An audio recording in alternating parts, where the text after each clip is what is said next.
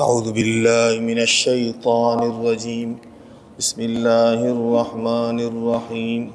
فنادته الملائكة وهو قائم يصلي في المحراب. أن الله يبشرك بيحيى مصدقا بكلمة من الله.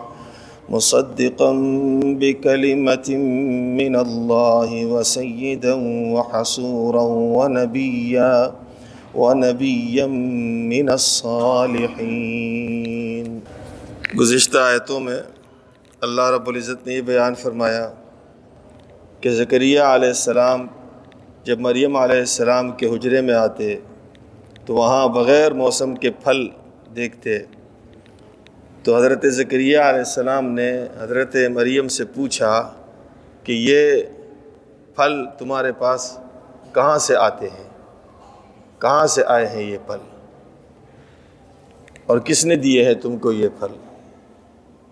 تو مریم کہتی کہ یہ اللہ کی طرف سے ہیں اور اللہ جس کو چاہتا ہے بغیر حساب کتاب کے دیتا ہے۔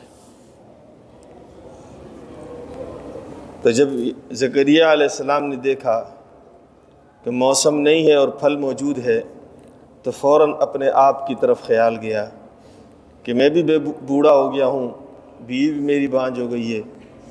موسم تو نہیں ہے، ختم ہو گیا ہے، لیکن اس کے باوجود اللہ نے دکھا دیا کہ اللہ بغیر موسم کے پھل دیتا ہے۔ تو فوراً اپنے لیے دعا کی کہ اللہ مجھے بھی اپنی جانب سے اولاد نصیب کر دے۔ اور پاکیزہ اولاد نصیب کر دے۔ بے شک اے میرے رب تو دعاؤں کا سننے والا ہے۔ اللہ رب العزت کو ذکریہ علیہ السلام کی یہ دعا پسند آئی اور جس ایمان کے ساتھ، یقین کے ساتھ انہوں نے مانگا، اللہ کو پسند آیا۔ اللہ رب العزت نے ان کے لیے اس بڑھاپے میں کہ سو سال کی عمر پہنچ چکی ہے، اللہ نے ان کے لیے لڑکے کی لڑکے کا انتظام کر دیا۔ چنانچہ اگلی آیت میں دیکھیے اللہ کیا فرماتے ہیں فنا عدت الملائکت پھر اس کو آواز دی فرشتوں نے۔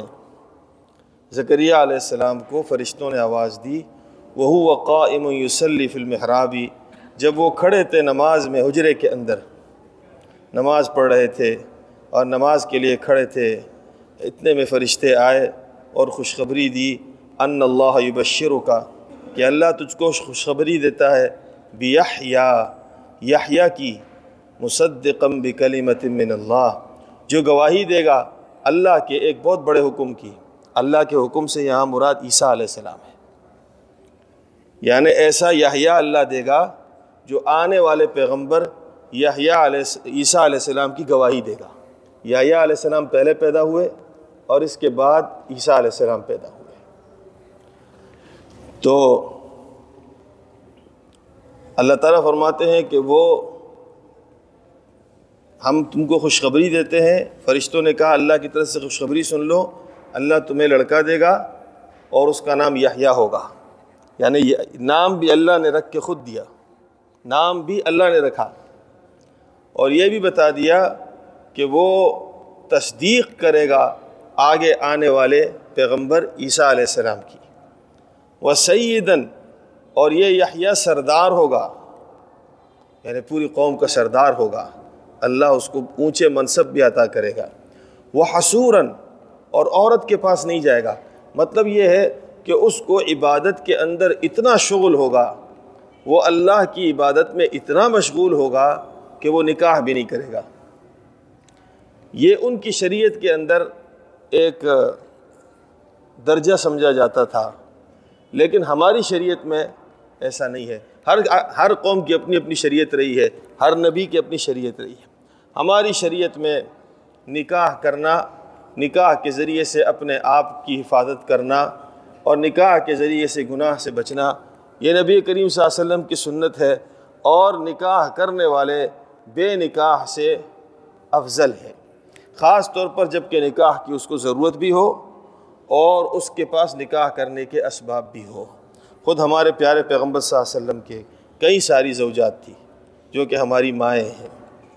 بہرحال اللہ نے فرمایا کہ وہ عورت کے پاس نہیں جائے گا۔ یہ مطلب غلط کی تو بات ہی نہیں ہے کہ غلط کام تو الگ بات ہے۔ یعنی اللہ کی عبادت میں اتنا مشغول ہوگا کہ وہ نکاح بھی نہیں کرے گا۔ پھر وہ نبی اور نبی ہوگا۔ من الصالحین نیک و کاروں میں سے ہوگا۔ تو اللہ نے کیا فرمایا؟ یحییٰ ہوگا، آنے والے پیغمبر کی تصدیق کرے گا، خود بھی نبی ہوگا، سردار بھی ہوگا، عبادت کے اندر کثرت سے مشغول ہوگا، یہاں تک کہ نکاح بھی نہیں کرے گا اور نیک کاروں میں سے بھی ہوگا۔ یہ ایسا بیٹا اللہ نے کیوں دیا؟ اس لیے کہ زکریہ علیہ السلام نے دعا کیا مانگی تھی۔ رب حبلی ملدن کا ضروریتاً طیبہ۔ اے اللہ، مجھے اپنی جانب سے پاکیزہ اولاد دے دے۔ اللہ سے پاکیزہ اولاد مانگی، دعا کو طریقے سے مانگا اور تڑپ کر مانگا۔ اللہ نے دعا قبول کی، اولاد بھی دی اور پاکیزہ بھی دی۔ تو اللہ تعالیٰ نے دعا قبول کی۔ اور یہ جو خوشخبری اللہ رب العزت نے سنائی تو کس وقت سنائی؟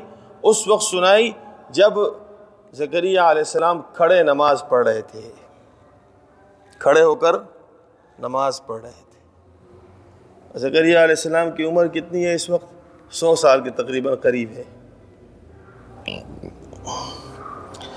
پہلی بات تو یہ سمجھیے کہ اللہ کے سامنے کھڑے ہو کر نماز پڑھنا یہ عبادت کا سب سے اعلیٰ درجہ ہے۔ اس لیے کوشش یہ کرنی چاہیے کہ اگر آپ کو عذر نہیں ہے تو بلا وجہ راحت کے لیے اور صرف سکون کے لیے بیٹھ کر نماز نہ پڑھیں۔ ہاں آپ واقعی ایسے ہیں کہ آپ سے چار رکعتیں نہیں پڑھی جاتی ہے اور آپ کھڑے نہیں رہ سکتے یا کھڑے ہو گئے تو آپ کا وضو باقی نہیں رہے گا، یا آپ کھڑے ہو گئے تو آپ کے پیر میں یا کمر میں جو بھی تکلیف ہے وہ بڑھ جائے گی۔ یا یہ کہ ایک نماز تو پڑھ لیں گے، اگلے پھر دوسرے نماز کے پڑھنے کے قابل نہیں ہوں گے۔ تب تو آپ بیٹھ کے نماز پڑھیں اور پھر اس وقت آپ کو بیٹھ کے نماز پڑھنے پر پورا کھڑے ہو کے ثواب پڑھے ملے گا۔ معذور آدمی کو جو واقعی معذور ہے، اس کو تو بیٹھ کے نماز پڑھنے پر کھڑے ہو کر نماز پڑھنے کا ثواب ملے گا۔ لیکن اگر آپ کوشش کر کے کھڑے ہو سکتے ہیں اور اس سے آپ کو زیادہ تکلیف نہیں ہوتی، لیکن بہرحال مشقت برداشت کرنی ہوتی ہے، لیکن آپ کو تکلیف نہیں ہوتی ہے، تکلیف بڑھتی نہیں ہے، آپ کو کوئی نقصان نہیں ہوتا ہے، لیکن تھوڑی مشقت آئے گی تو ایسی مشقت برداشت کر کے کھڑے ہو کے پڑھنی چاہیے۔ زکریہ علیہ السلام نوے سال کے ہیں، کھڑے ہو کر نماز پڑھیں۔ کوشش کر کے کھڑے ہو کے نماز پڑھیں۔ پھر ایک بات اور بھی بتا دوں۔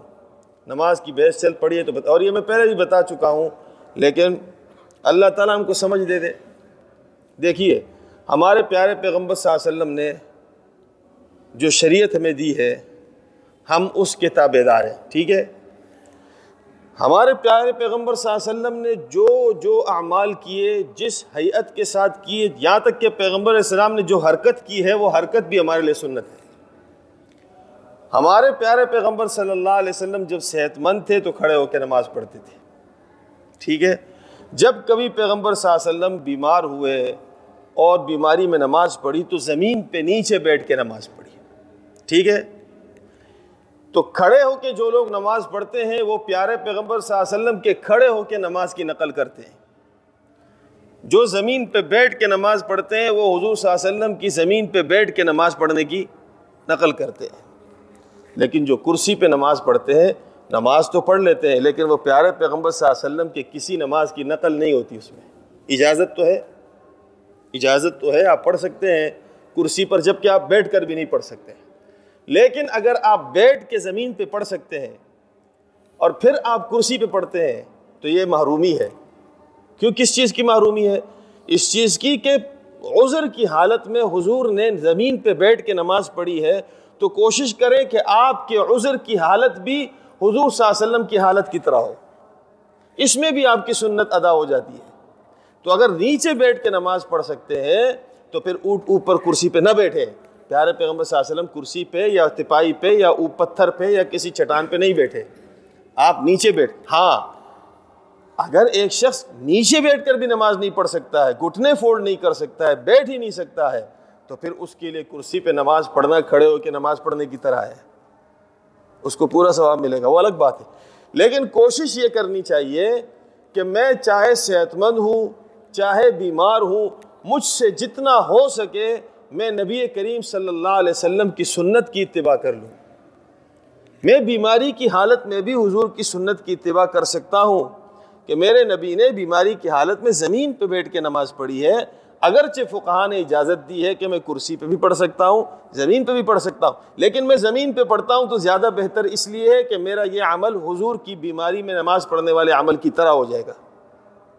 اور اگر میں کرسی پہ پڑھتا ہوں تو اجازت ہے، نماز تو ہو جائے گی۔ لیکن میرے پیارے پیغمبر شاسن نے کرسی پہ نہیں پڑھی ہے، تو میں کوشش کر لوں کہ اگر بیٹھ کے ہی پڑھنی ہے، کھڑے ہو کے نہیں پڑھنی، تو میں پھر زمین پہ بیٹھ کے پڑھ لوں۔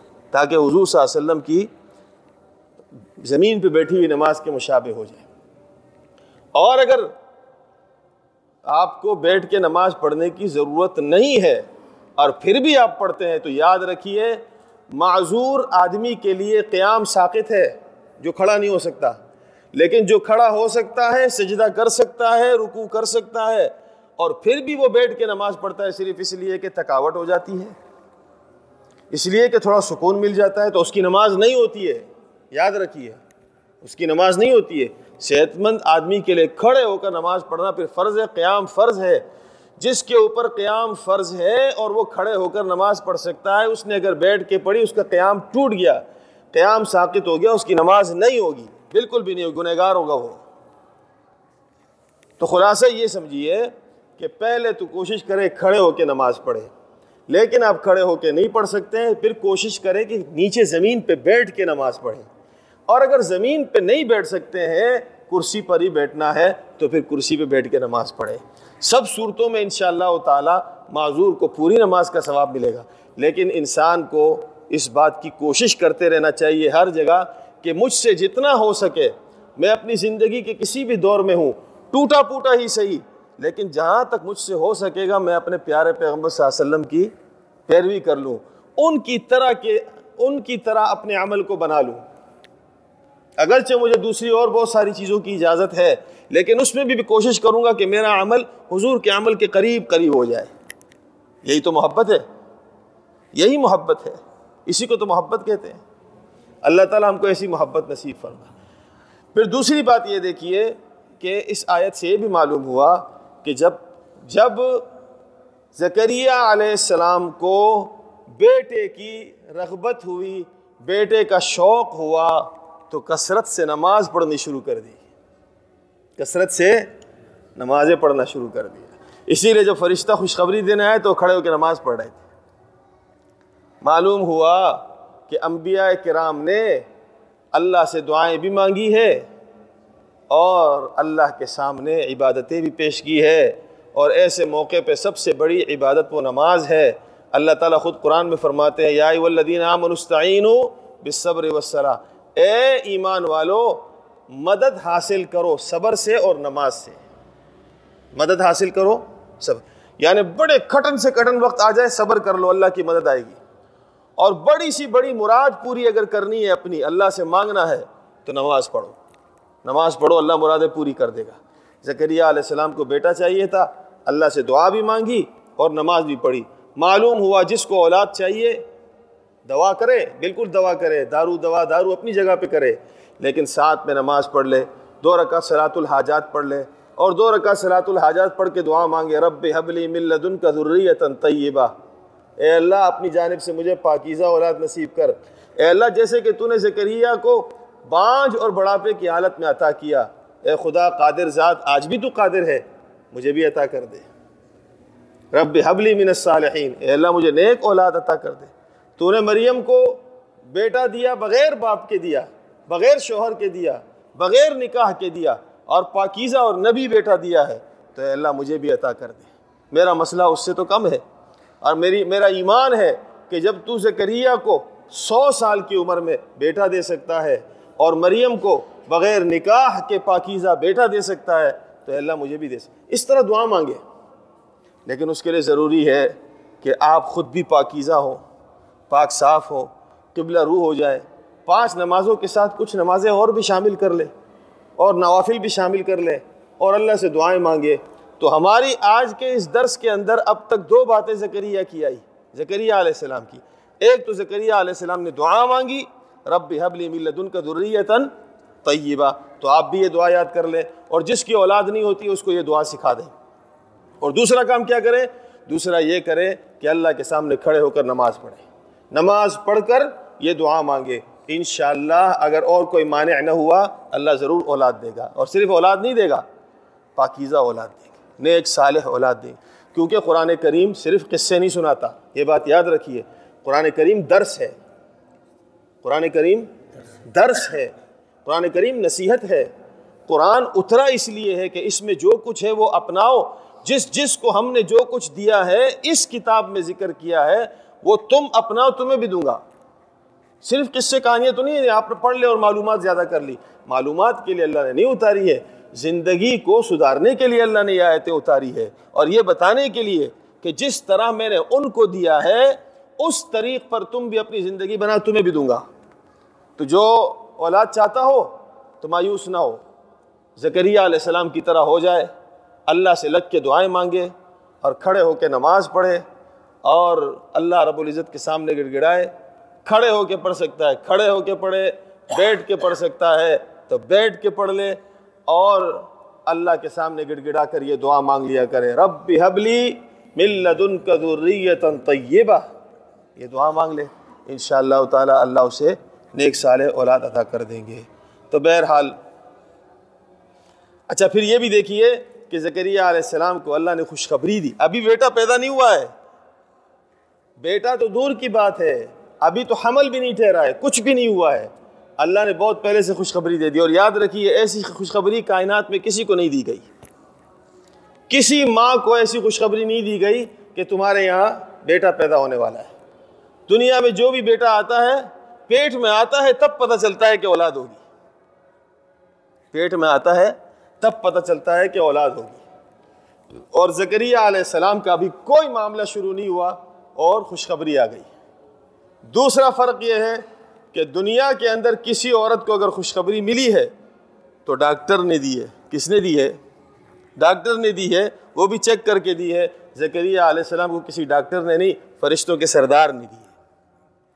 اور تیسری بڑی، تیسرا بڑا فرق یہ ہے کہ ڈاکٹر اتنی خوشخبری دے دیتا ہے کہ بیٹا ہے، لیکن یہ نہیں بتا سکتا کہ یہ بڑا ہوگا، یہ ہوگا یا نہیں ہوگا۔ یہ نبی بنے گا یا کافر بنے گا؟ اللہ کے فرشتے نے جو خوشخبری دی، کہا یہ نبی بنے گا۔ معلوم ہو یہ بڑا بھی ہوگا۔ مرے گا نہیں۔ یہ نبی بھی بنے گا، نیک صالح بھی بنے گا، نیک سیرت بھی بنے گا اور یہ عمر بھی پائے گا۔ تو یہ کتنی عظیم خوشخبری ہے۔ ایسی خوشخبری کسی کو نہیں ملی ہے۔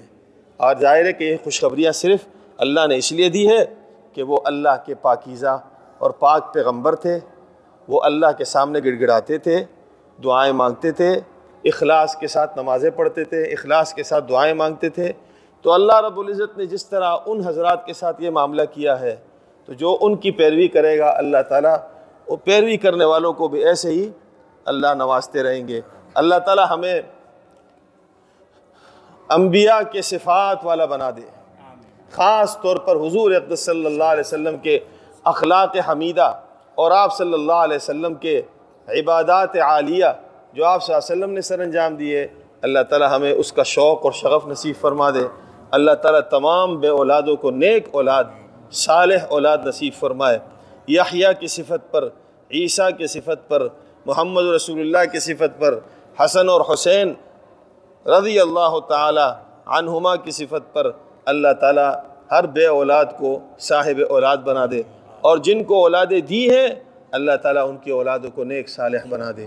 صلی اللہ تعالی رحمتی یا